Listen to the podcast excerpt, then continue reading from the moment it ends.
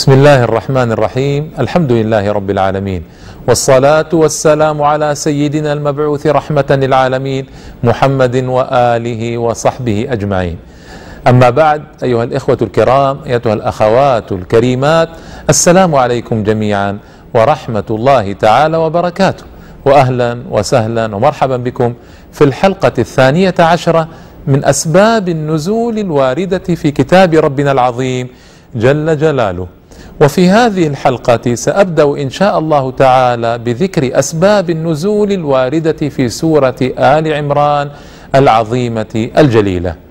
واليوم أسرد لكم سبب النزول الوارد في قول الله تبارك وتعالى قل للذين كفروا ستغلبون وتحشرون إلى جهنم وبئس المهاد وسبب نزولها أيها الإخوة والأخوات أن رسولنا الأعظم صلى الله تعالى عليه وسلم لما هزم المشركين في بدر ورجع إلى المدينة جمع اليهود في سوق بني قينقاع ووعظهم وذكرهم بالله وخوفهم إن هم كفروا واستمروا على كفرهم واستمرؤوه أن ينزل الله تعالى بهم ما أنزل بقريش آه، من الهزيمة والخذلان.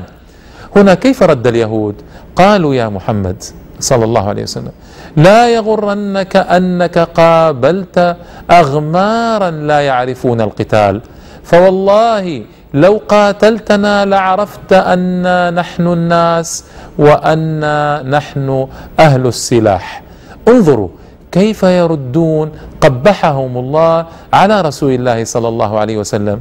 فأنزل الله تعالى قل للذين كفروا ستغلبون وتحشرون إلى جهنم وبئس المهاد.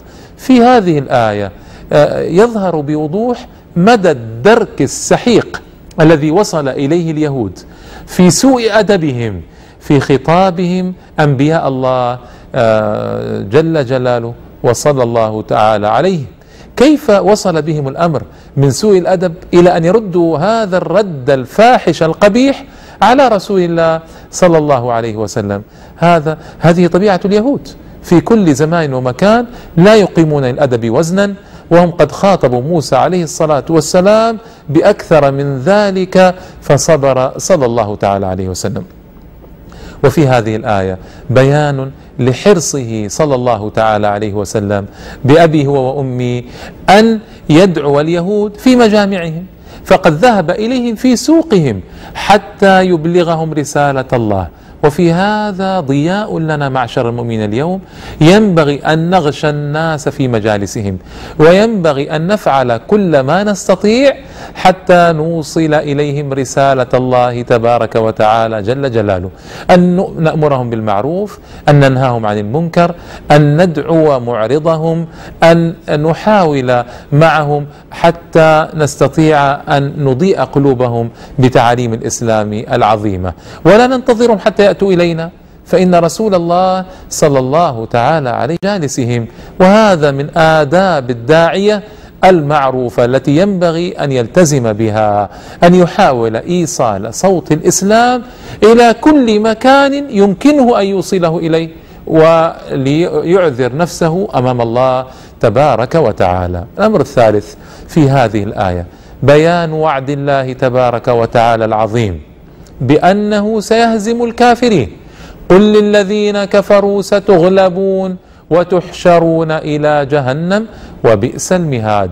ومن قواعد أهل التفسير أن سبب النزول لا يكون قاصرا فقط على من نزل فيهم بل يكون الآية تكون الآية عامة لكل المؤمنين في كل زمان ومكان. فهذا وعد إلهي. بأن الله تبارك وتعالى خاذل الكافرين وهازمهم لا محالة. ما أجمل هذا. ينبغي إذا تطمئن قلوبنا. تطمئن قلوبنا إلى موعود الله تبارك وتعالى وأن نثق بنصر الله تعالى لعباده المؤمنين. ما أجمل هذا. ما أجمل أن يطمئنك من؟ خالقك يطمئنك. الذي خلقك الذي أودع فيك كل هذه النعم والذي أودع فيك أيضا آه، التمني النصر على الأعداء وتمني نصرة الإسلام والذي فطرك على ذلك هو الذي يطمئنك وهو الذي يجعلك تثق بموعوده وهو الذي يخبر الكافرين بلهجة تهديدية هائلة جليلة عظيمة. قل للذين كفروا في كل زمان ومكان يعني في كل زمان ومكان ستغلبون. هذا وعد الله لا محالة. الكفار سيغلبون. والنصر لعباد الله المؤمنين. ومهما فعل الكفار وصنعوا وتفننوا في أساليب الإيذاء فإن الغلبة عليهم. هذا ليس من عندنا بل هو من عند الله جل جلاله. ثم يوم القيامة وتحشرون إلى جهنم وبئس المهاد. ما أعظم هذا؟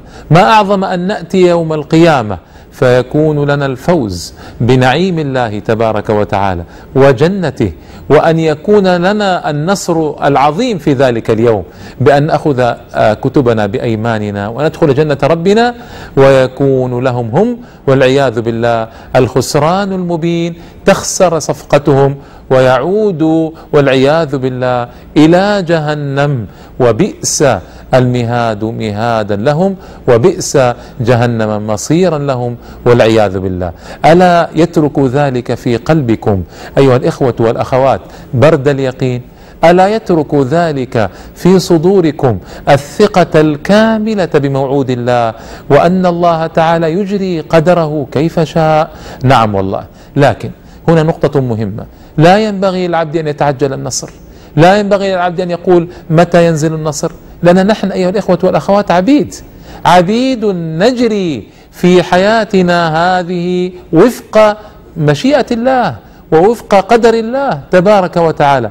فمتى شاء أن ينزل نصره وفي أي مكان شاء أن ينزل نصره فعل جل جلاله. نحن عبيد.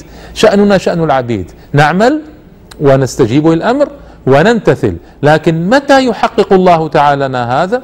الله أعلم. لا نملك أن نسأله. لا يسأل عما يفعل وهم يسألون. إذا من الله علينا وكحل أعيننا بنصرة الإسلام في جيلنا فهو المطلوب ولله الحمد. وإذا لم يرد الله تعالى ذلك يحققه في أجيال قادمة لا نتعجل ولا نستبطئ النصر بل نكون منه على ثقة. وهنا أيضا أمر مهم نعمل من أجل تحقيق هذا النصر. نعمل من أجل تحقيق هذا النصر والوصول إلى مرضاة الله. هذا الذي ينبغي. ينبغي أن تسلك نفسك يا عبد الله ويا أمة الله في سلك العاملين. لا أن تظل تسأل متى ينصرنا الله متى ينصرنا الله. أنت ينبغي لك أن تعمل من أجل تحقيق نصر الله. ينبغي لك أن تبذل. ينبغي لك أن تساعد في تحقيق موعود الله في هذه الآية الكريمة. لكن متى ينزل النصر؟ وأين ينزل النصر؟ وفي أي جيل سيكون النصر؟ هذا ليس من شأنك وليس من شأنك أختي المسلمة من شأنكما أن تعمل وتدأبا في العمل وأن تسأل الله تبارك وتعالى أن ينصر الإسلام والمسلمين وأن يجعلنا جميعا من عباده المتقين. اللهم نصرك الذي وعدت اللهم نصرك الذي وعدت إنك ولي ذلك والقادر عليه.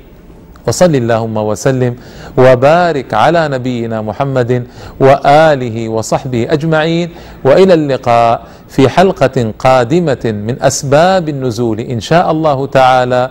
والله تعالى أعلم. والسلام عليكم ورحمة الله تعالى وبركاته.